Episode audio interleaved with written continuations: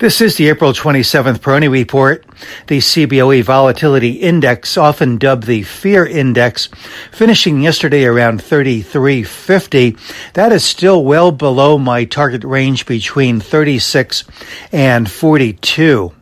What I see happening here is that the intraday rallies that we're seeing, including those that occurred yesterday, even though they were ever so subtle, uh, but the more significant and, um, and recognizable reversal days like we had in the previous session, are tending to act as relief valves that are preventing the market from reaching a more oversold or climactic point.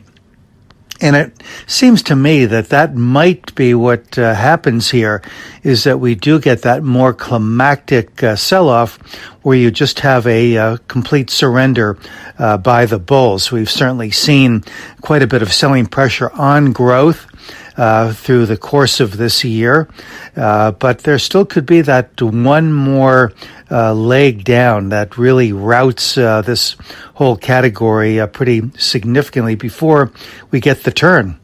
But as I mentioned, uh, too, the other side of this is that sentiment is already quite uh, gloomy. The bullish consensus numbers have been tracking in the mid to upper teens, which is multi-year low-level uh, territory for that reading. So the market really is pretty wound tight here in terms of the uh, pessimism.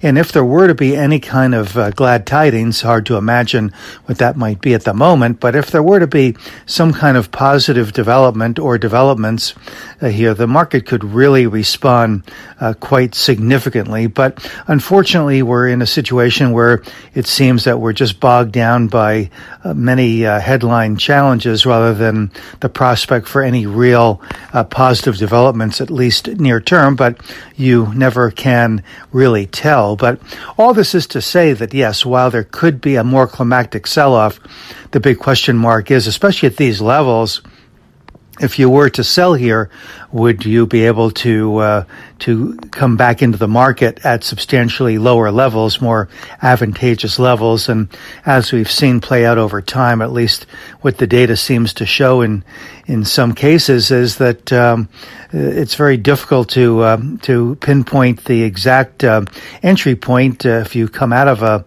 out of a position or positions uh, after a big sell-off. Uh, just how much further sell-off might there be, and and will you be able to take full advantage of that um, further sell-off? So that, I think, is the uh, the quandary, or maybe the dilemma for some, maybe even for many. Do I hold here? Uh, do I sell at these levels?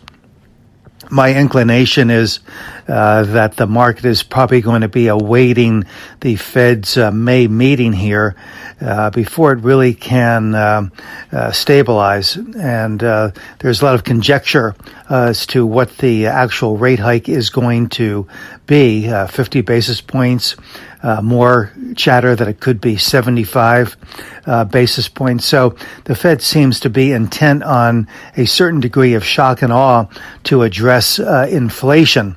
And uh, for the market, which has also already been roiling over the prospect of a string of interest rate uh, hikes here, uh, that certainly is not uh, favorable uh, for for uh, the buyers or for the bulls here at the moment. So all in all, uh, while we could uh, see some rally here, stock futures indicating some lift uh, this morning, uh, my concern is that lift might be, or that rally uh, could be somewhat uh, fleeting until uh, we reach a bit more oversold level. So I would um, continue to observe the volatility index is just a, a one measure here anyway, and uh, see if it uh, moves higher into that thirty-six forty-two range. And that could indicate the uh, the greater levels of fear that we might need to see before we do get a reliable turn.